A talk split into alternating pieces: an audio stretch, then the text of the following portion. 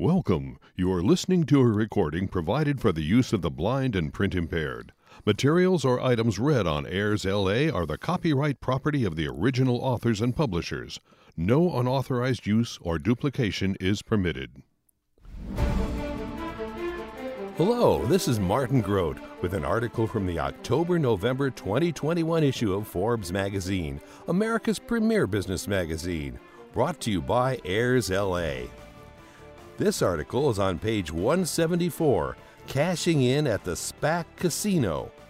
When COVID lockdowns hit, billionaire Tilman Fertitta laid off 40,000 workers from his restaurant chains and gold nugget casinos.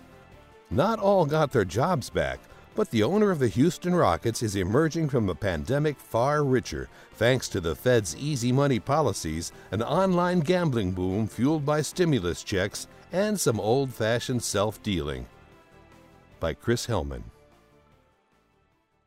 We are expecting you. May I take your shoes? says the uniformed crew member stationed at the bottom of the stairs leading up to the main deck of Tilman Fertitta's new 252 foot yacht, Boardwalk. The shoe policy is understandable.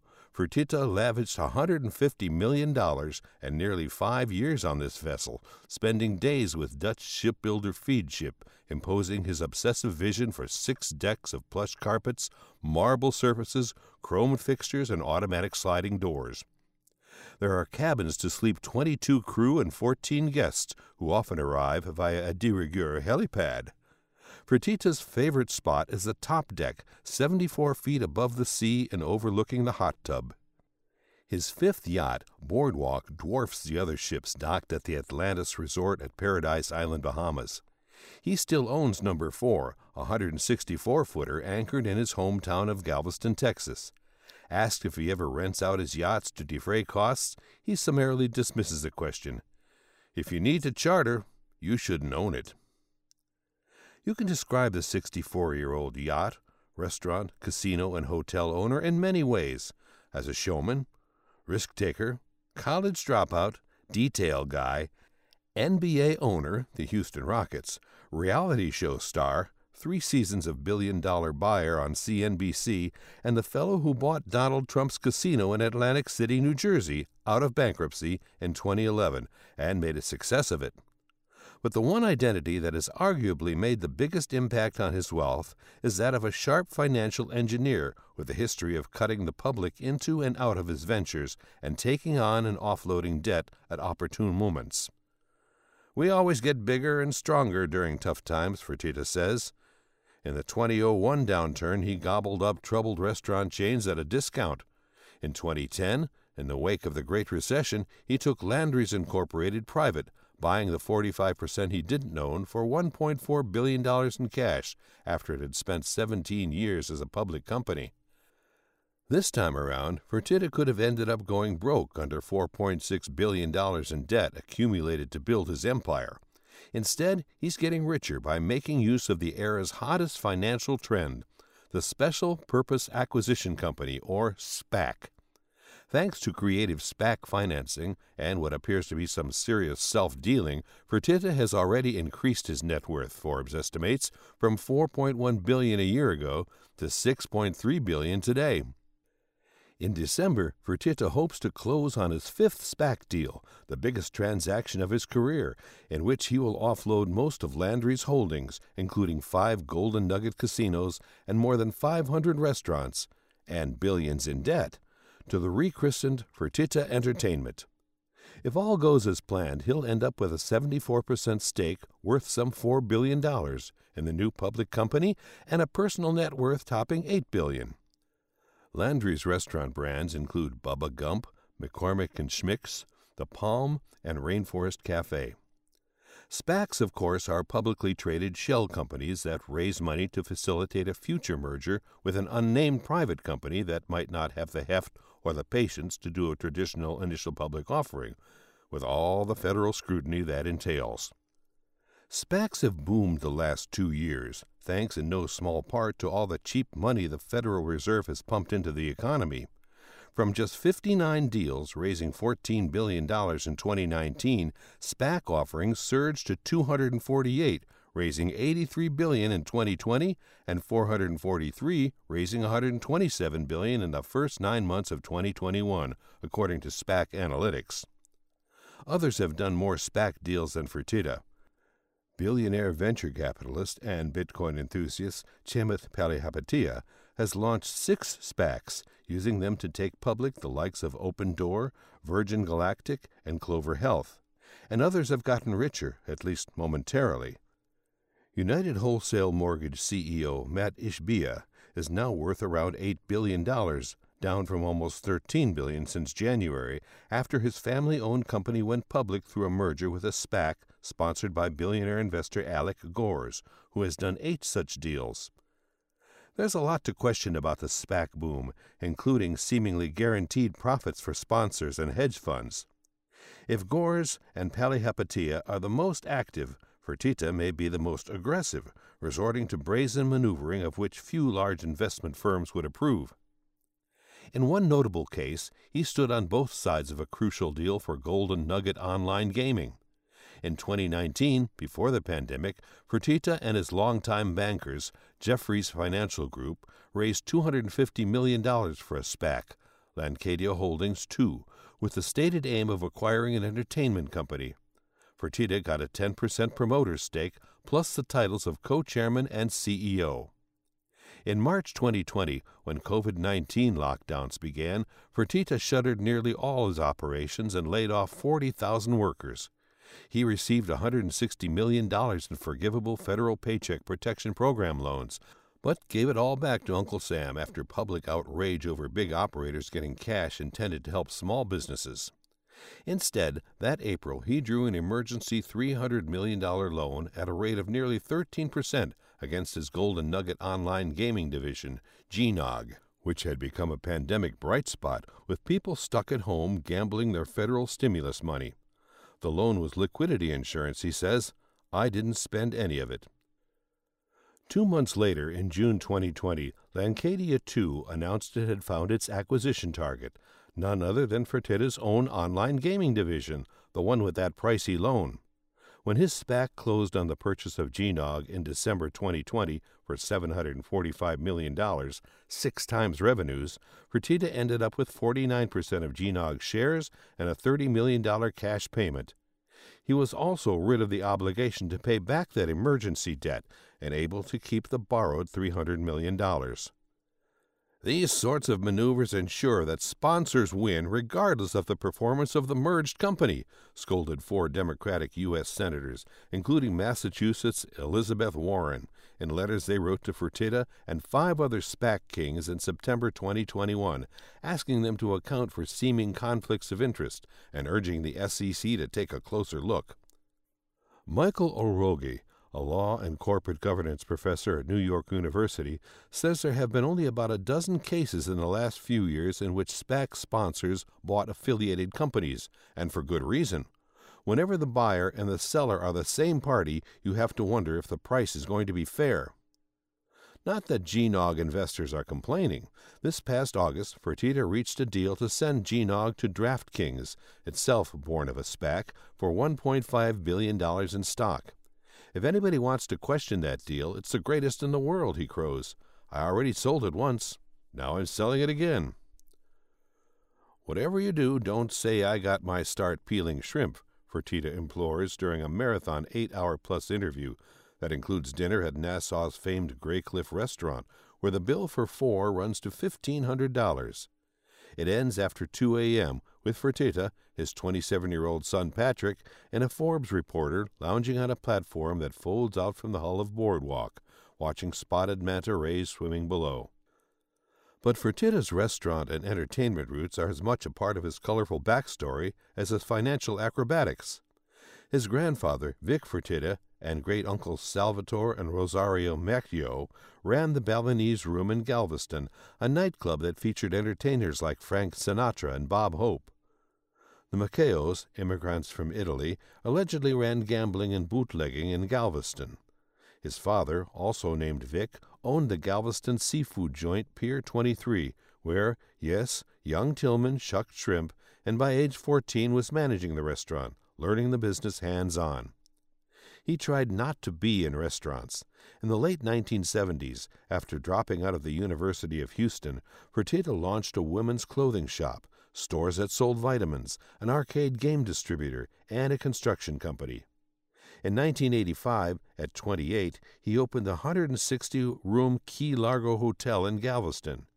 He showed up at his high school reunion in a limo. I owned it. Soon he sold the Key Largo for $600,000 to his cousin Frank Fertitta, who, with brother Lorenzo, later became billionaires from casinos and mixed martial arts promoter UFC, which they sold in 2016. Tilman used that cash to help him buy Houston Eatery's Landry's Seafood Inn and Oyster Bar and Willie G's from the Landry brothers and expanded to Galveston, Corpus Christi, and San Antonio. He got over leveraged with $10 million in debt, but outlasted the banks after the 1987 downturn and paid off his loans for $2 million. In the late 1980s, he began buying up restaurants on the Marina Boardwalk in Kemah on Galveston Bay. In time, he erected a Ferris wheel and turned 40 waterfront acres into his first entertainment district with Joe's Crab Shack, Saltgrass Steakhouse, and more.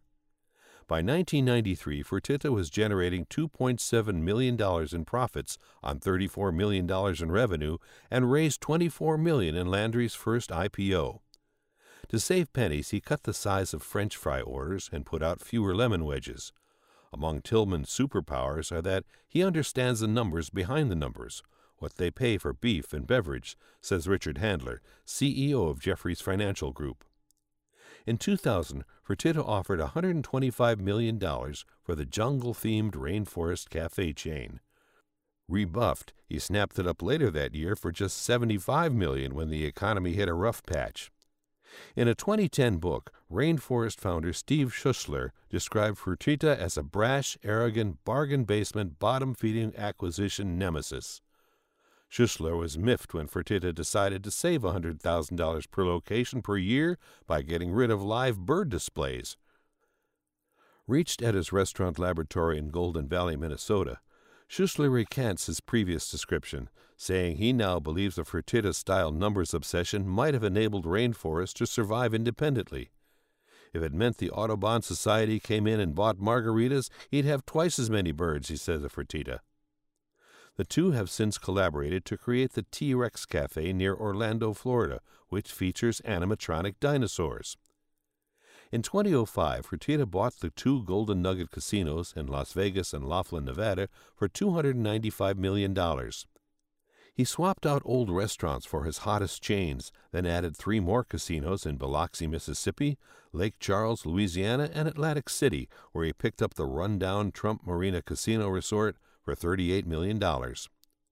Billionaire Steve Wynn, who made his first fortune expanding the original Vegas Golden Nugget Casino in the 1970s, says that while he had always tried to steal the top end, that is, the highest rolling Asian Baccarat players, his friend Tilly makes sure he has something to appeal to gamblers at every level. To Fertitta, it's all about numbers. What's more valuable to a casino, one $1 million player or 10 $100,000 players? asked Jerry Delprete, who runs Golden Nuggets gaming operations. The answer, he explains, is the 10 relative minnows, because you can make as much money off them with less volatility while providing fewer expensive perks. Still, Fertitta does like doing business with other rich folks. His Post Oak Hotel and Spa in Houston, opened in 2018, features a Rolls Royce, Bentley, and Bugatti dealership, which he owns, in the lobby. Celebrities and athletes pay $600 and up per night to see and be seen at his pools and Mastro's Steakhouse. His son Patrick pulls up on his phone the new song "In Too Deep by Drake, which features lyrics about a woman he calls a little post oak baby. In September, Drake tweeted a clip of himself shooting hoops at the Post Oaks penthouse court. Fertitta says he has spent $400 million on the hotel and adjacent office building. In August, he invited Forbes to his headquarters to argue for boosting our estimate of his net worth. For his biggest trophy, Fertitta in 2017 finally bought the NBA's Rockets. He first acquired a 3% stake in 1983 for a then record $2.2 billion, raising funds by borrowing against Landry's. With Landry's leverage to the hilt, the pandemic hit.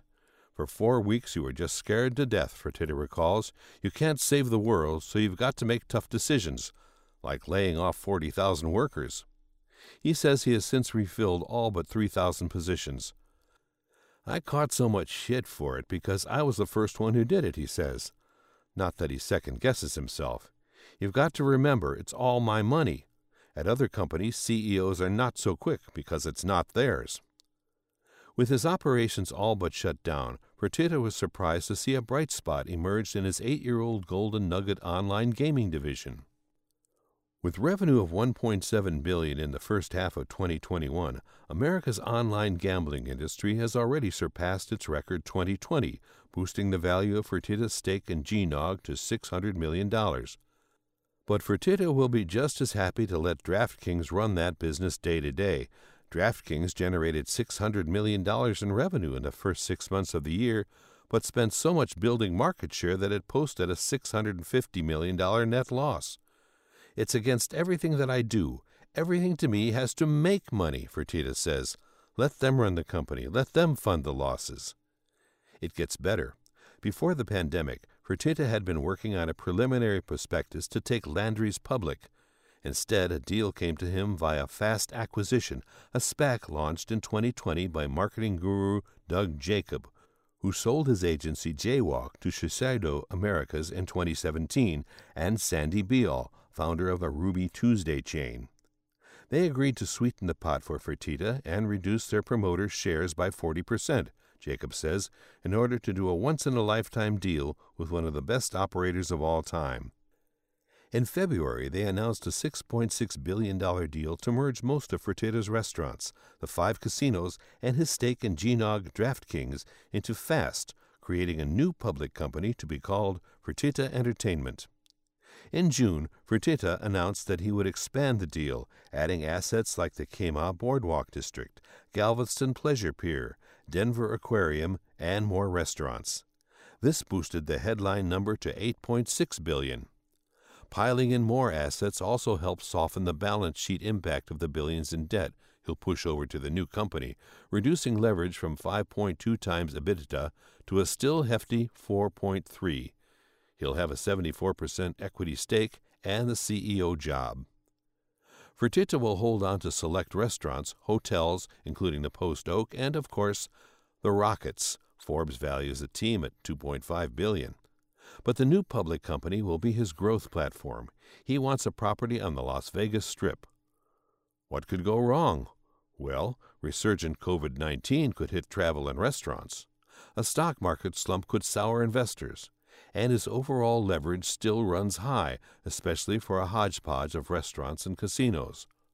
Moreover, shares in the average SPAC have lost money after a year, and some are ending up in litigation. That's the fate of Waitr, the Louisiana based food delivery service that Fertitta and Jefferies acquired in 2018 via their first SPAC, Landcadia One, which raised $250 million. Waitr shares have lost 90% of their value, and class action plaintiffs accuse them of making false statements pertaining to Waitr's huge potential in taking on the likes of DoorDash and Grubhub, and their highly complementary nature with his other businesses. His attorneys have filed a motion to dismiss the case as lacking any actual claims of fraud and say the talk was merely corporate optimism and puffery. A decision on the motion is pending. But for now, life is good. Fertitta intends to spend 30 nights a year on Boardwalk. This summer he had his ex-wife, Paige, and their four kids there for a week. Their 2017 split was amicable. He has been married for two years to Lauren Ware, formerly a litigation counsel for Landry's. Fertitta acknowledges it's a complicated time to be so flashy. The world has changed. People hate billionaires, he laments, especially those who have become so much richer during the pandemic. Go look at social media. I never posted one thing about the new boat. As public as I am, I'm also very private, he says.